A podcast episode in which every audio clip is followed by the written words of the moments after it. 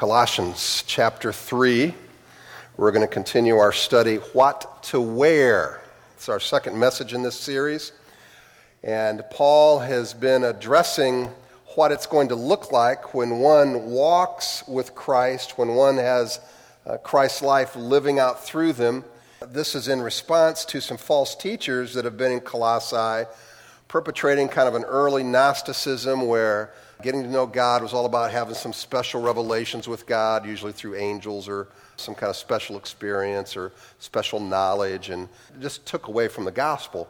So Paul is hammering about the sufficiency of Christ, not just leaving it with theology, which really the first couple chapters were about, but now he's moving into okay, now that we have this down, this is what it's going to look like. This is how it's going to be transferred to our behaviors, our actions, and, and our thinking.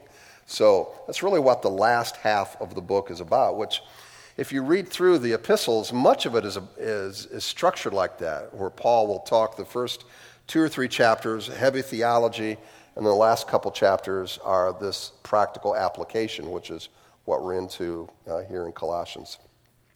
So he, he speaks of it in terms of, he says, put these on as uh, characteristics as, as we grow in the knowledge of Christ, almost like clothes that you're putting on that He wants manifested in our lives. Now, whenever I speak, uh, sometimes it's necessary to give a qualification. Don't like to do that because I don't want to apologize for what I'm saying, but I know that there, are, there can be sometimes misunderstandings. Is that I'm going to be talking about our manner today. And I think some people might hear this and think that what I'm saying is, is somehow we need to compromise or not stand for truth. That's not what I'm saying at all. But I think that, that we need to tip the scales a little bit the other way towards our approach to people and that we come hammering away with both barrels for truth. It's hard for people to hear what we have to say. And so, what I'm trying to do is bring some balance back to this. Uh, I'm not saying compromise, I'm not saying don't stand up for conviction. What I'm saying is, is that there is a balance that we need to bring. What Paul does here is he deals with, I would call it like a, a trifecta of virtues that have kind of been lost in the church, in the American church, and that is humility, meekness, and kindness humility, meekness, and kindness, particularly for conservative evangelical churches. We don't have a hard time spelling out what it is we believe. Oh, we're really good at that. You know, we have our statements of faith. Uh, you know, people know where we stand, which is why we have a bazillion denominations because, you know, we have to separate and just get with our own little tribe about these, you know, things that we, we differ on. But when it comes to humility, meekness, kindness, what I would like to suggest is uh, we need to bring that to the forefront. And uh, I think in mass, the church, and I'm not talking about Christ community necessarily, but the church as a whole, has not done a real good job of this. I'm glad that Paul has, has brought these together in a unit here in verse 12. Let's all stand as we take a look at this. Put on then, as God's chosen ones, holy and beloved, compassionate hearts, kindness humility, meekness, and patience, bearing with one another. And if one has a complaint against another, forgiving each other as the Lord has forgiven you, so you also must forgive. And above all, these put on love, which binds everything together in perfect harmony. Father, we pray that your Holy Spirit might help us, that we might indeed put these on, that these three virtues would be preeminent in our lives. We come before you acknowledging that we can be blustery. And sometimes we forget the need to accentuate these three characteristics. May they be true in our lives, we pray. In Jesus' name, amen. You may be seated. Brandon Cook was visiting his ailing grandmother in New Hampshire at a hospital, and nearby was a Panera Cafe. The following letter explains what happened and this was posted on the Facebook page of Panera. It says this My grandmother is passing soon with cancer. I visited her the other day, and she was telling me about how she really wanted soup, but not hospital soup, because she said it tasted awful. She went on about how she would really like some clam chowder from Panera. Unfortunately, Panera only sells clam chowder on Friday. I called the manager, Sue, and told them the situation. I wasn't looking for anything special, just a bowl of clam chowder. Without hesitation, she said absolutely she would make her some clam chowder. When I went to pick it up, they wound up giving me a box of cookies as well. It's not that big of a deal to most, but to my grandma, it meant a lot. I really want to thank Sue and the rest of the staff from Panera and Nashua, New Hampshire, just for making my grandmother happy. Thank you so much. More than 800,000 people read this post on Facebook. The next quarter, that store's sales increased 28%. The quarter after that, 34%. Now, there's no way to prove that that was a direct result of a Facebook post, but the point is, is that rapidly spreading goodwill happened because of one person showing kindness. I'd submit to you that kindness can have a significant impact. Now, I can't quantify it and say how much your kindness, my kindness, might impact others but we do know it has impact. What is it, though? Kindness. It describes the kind of person we all like to be around. It describes, I think, the kind of person we'd all like to be, right? Here are some synonyms graciousness, courtesy, able to listen, uh, goodness, empathy, respect for others' feelings, generosity. Kindness is a sweet disposition, a sweet disposition that we have towards others that leads to some kind of action, that leads us to serving. Proverbs 19:22 says, "What is desirable in a man is his kindness." Now, because of the context here, what Paul is saying is that the Christian who's maturing, the Christian who is growing in Christ, will grow in kindness. In other words, his spirit will be more tender, will be sweeter as he grows in Christ, he or she. So if you're getting more cynical, more edgy, either you're not taking your medicine or you need to take a second look at what is feeding your heart. William Barclay said this More people have been brought into the church by the kindness of real Christian love than by all the theological arguments in the world and more people have been driven from the church by the hardness and ugliness of so called Christianity than by all the doubts in the world. Hmm. Proverbs 3 3 says, Do not let kindness and truth leave you. Bind them around your neck. Write them on the tablet of your heart keep those two closely together. Not truth without kindness, not, not kindness void of truth. Kindness and truth. Paul adds in 2 Timothy 2.24 that when there's cause to confront, when there's cause to deal with a conflict, the Lord's bondservant must not be quarrelsome, always looking for a fight, always ready to argue, always ready to prove how right he or she is, but be kind to all, able to teach, patient when wrong. Listen, isn't it easy to be kind to people who agree with us? That's easy, all right? the true test of our character is to be kind to those who are on the other side of an issue, right? Other side of a conflict. This week, after one of my classes, a student came up to me. I could tell she was very serious and had a question. And she said, I've really been wondering about this. Is, it, is there any way to really prove that there are objective moral standards in the world? Is there any way to show that that exists in the world? I had a great conversation. But I left the conversation appreciating that she felt safety in, in, in asking it. And it made me think is there within the church honest dialogue? Or do we short circuit that in how we approach issues? Now, it shouldn't be news to us that there is a growing segment of those within the church that are being enculturated, that uh, are, are buying into the pluralism of our culture.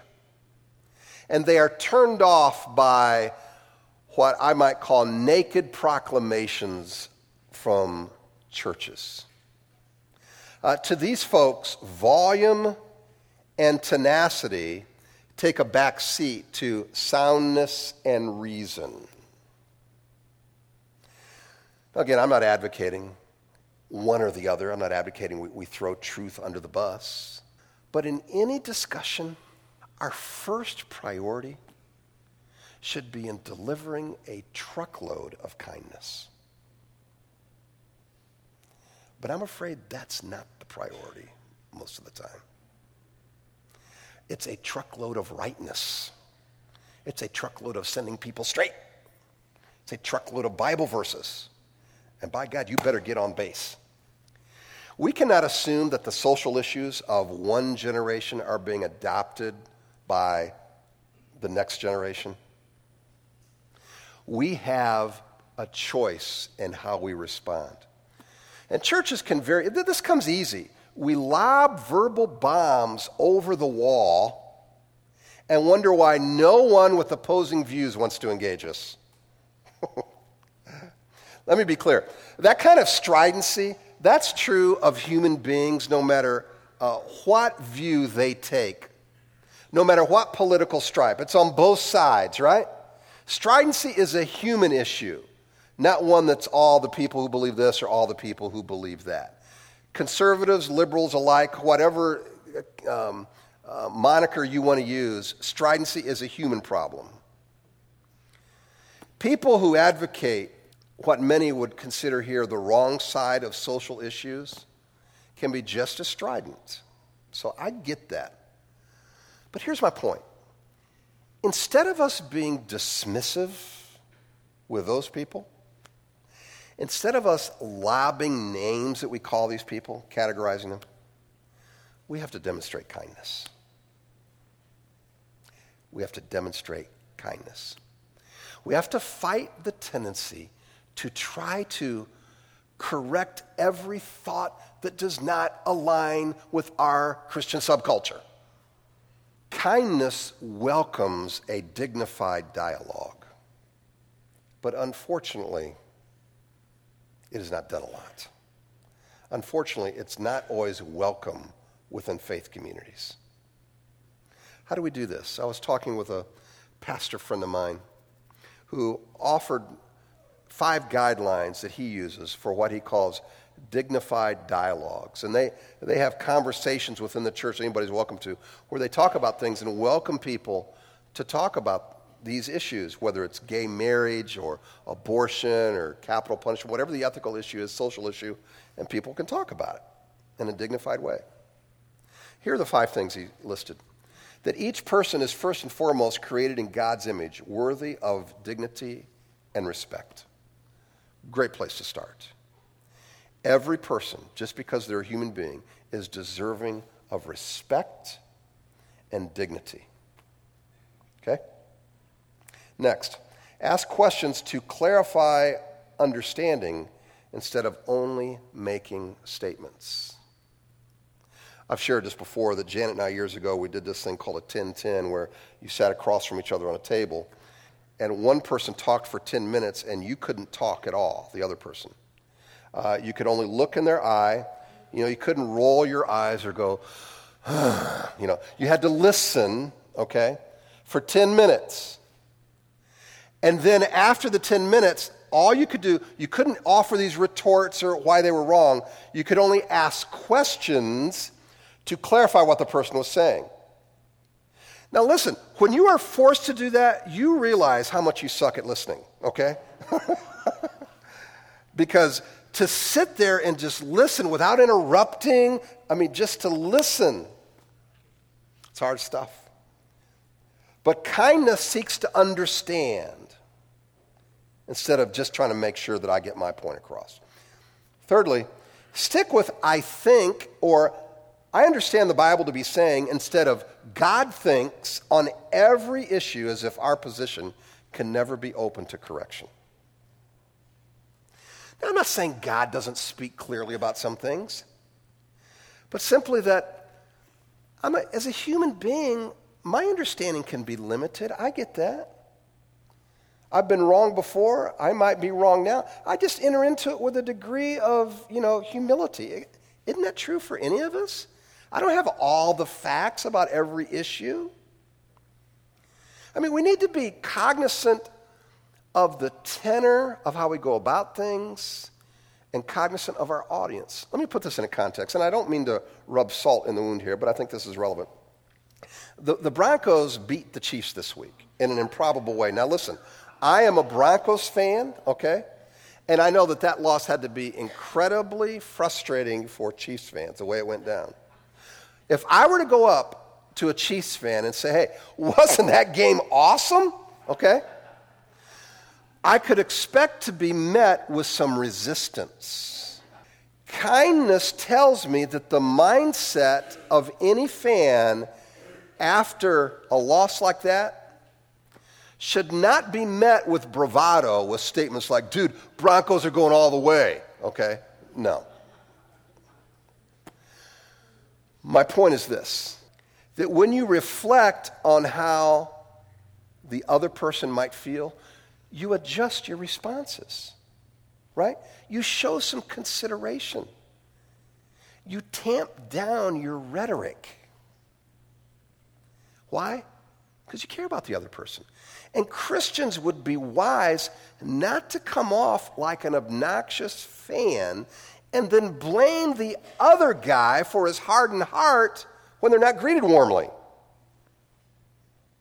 And that's often what takes place in our conversations, our dialogue. Next, remember disagreement can be an opportunity to listen and learn and not to convince, give advice, or try to change someone else.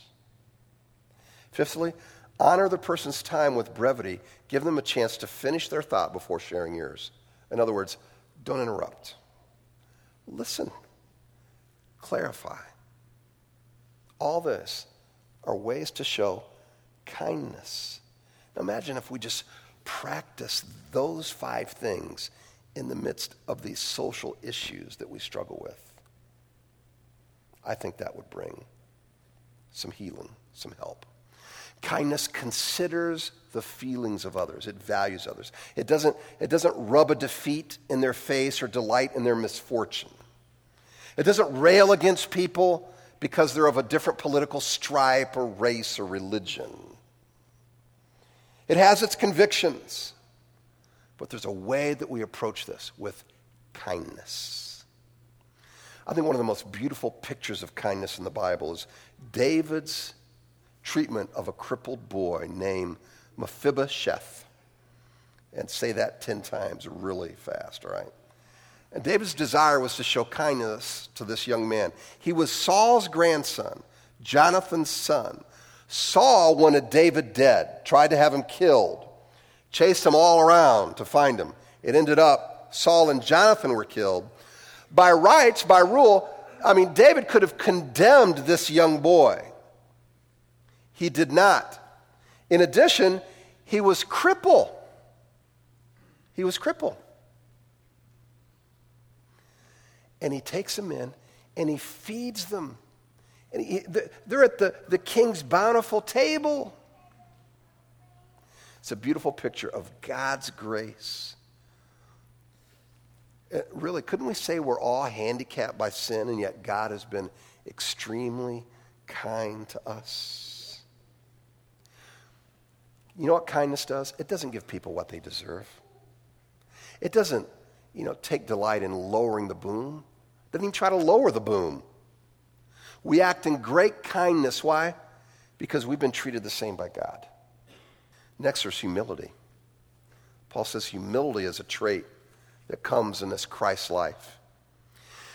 What humility means is that, is that we think rightly of ourselves. We, we take into consideration God's estimation of us.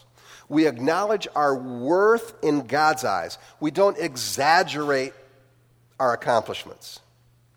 Now, humility is not thinking of ourselves as worms. It's not you know, refusing to think about self at all. A healthy person has to think about themselves and uh, how they fit in the stream of life. Uh, but we do, do this all in the light of, of God's worth, what He brings to the table, what He says we're worth. And then we relate with a certain security knowing that, but without the need to just elevate ourselves above others. And pride is when we do that. Pride is when we try to, you know, we get all blustery and try to elevate ourselves above others. But humility, what it brings is a, is a other orientation. To delight in discovering another person. To delight in serving another person. Proverbs 15:33 says, "Before honor is humility." And in Proverbs 22 4, by humility and the fear of the Lord are riches and honor of life. In Proverbs 27 2, let another man praise you and not your own mouth. So humility is the absence of self exaltation. Now, Jesus modeled this perfectly, didn't he? Remember those last hours that he spent with the disciples? You know, they're, they're in the upper room. Now, if I knew that I was going to die, especially that kind of a death, and I'm with my closest friends, you know what that meeting was going to be about? It's going to be about me, man.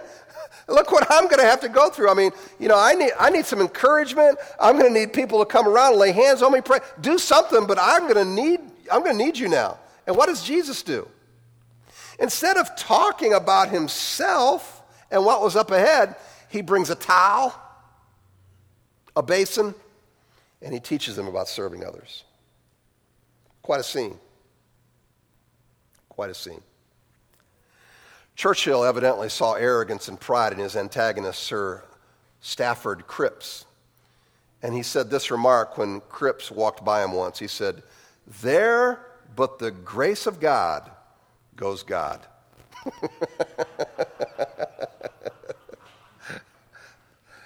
Uh, William Beebe was a friend of President Theodore Roosevelt, and he tells this story. I quote At Sagamore Hill, Theodore Roosevelt and I used to play a little game together. After an evening of talk, we would go out on the lawn and search the skies until we found the faint spot of light mist beyond the lower left hand corner of the great square of Pegasus. Then, on the other, uh, one, one or the other of us would recite, This is the spiral galaxy of Andromeda. It is, the large, it is as large as our Milky Way. It is one of a 100 million galaxies.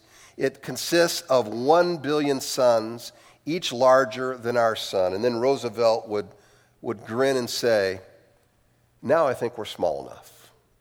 Let's go to bed. I mean, once spanning the sky and seeing all those galaxies, now I know we're small enough. Let's go to bed. Not a bad practice for any leader.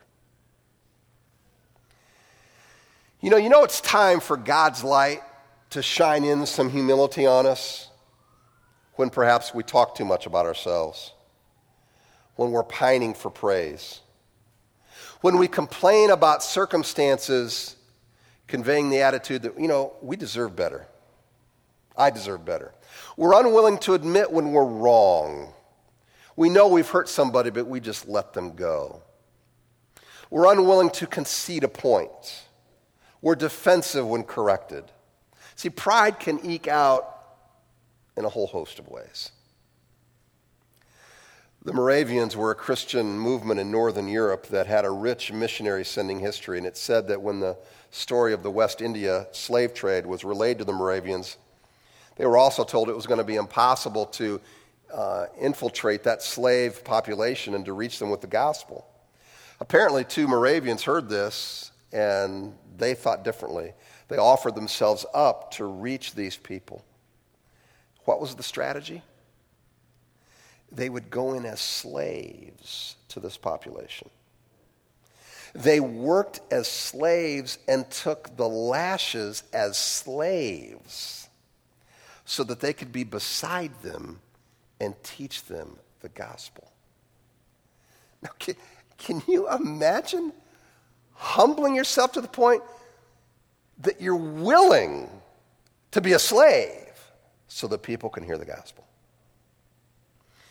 How do you think these slaves responded to those two missionaries? they were incredibly moved that they would be willing to do that. Humility. It doesn't set ourselves above others.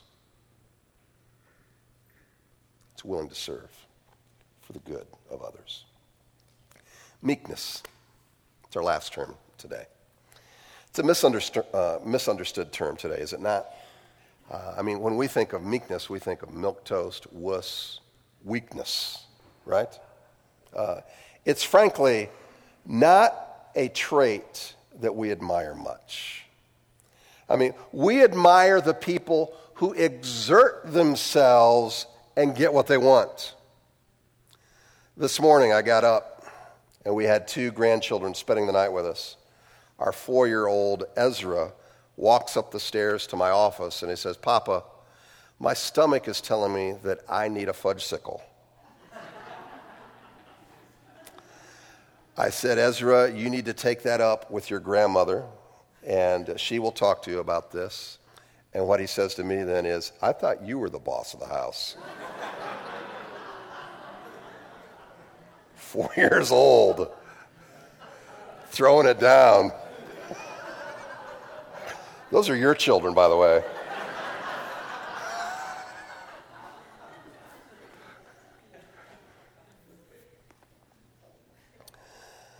Meekness. I mean, we think movers and the shakers, people who get something done.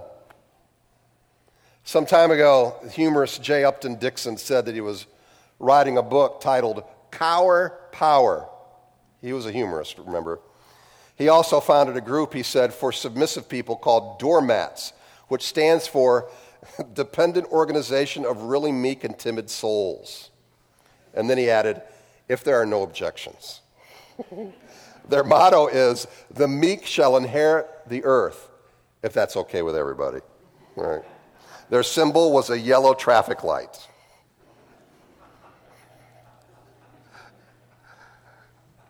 Mr. Dickson had a clever sense of humor, but this misconception he exploits is that, you know, meekness is a weakness. It's misunderstood. The word actually means, uh, it's also translated, by the way, gentleness uh, elsewhere. It actually means strength under control. Strength under control. Numbers 12:3 tells us that Moses, check this out, was the most meek man on earth. Now, that is pretty studly that you could have a Christian trait said of you so much that nobody does this better on earth than you. He's the most kind, most humble, most meek. And it's in the scripture. Most meek man on earth. That's incredible. So, does that mean he was a milk toast? No. Moses was hard as nails. He could act decisively.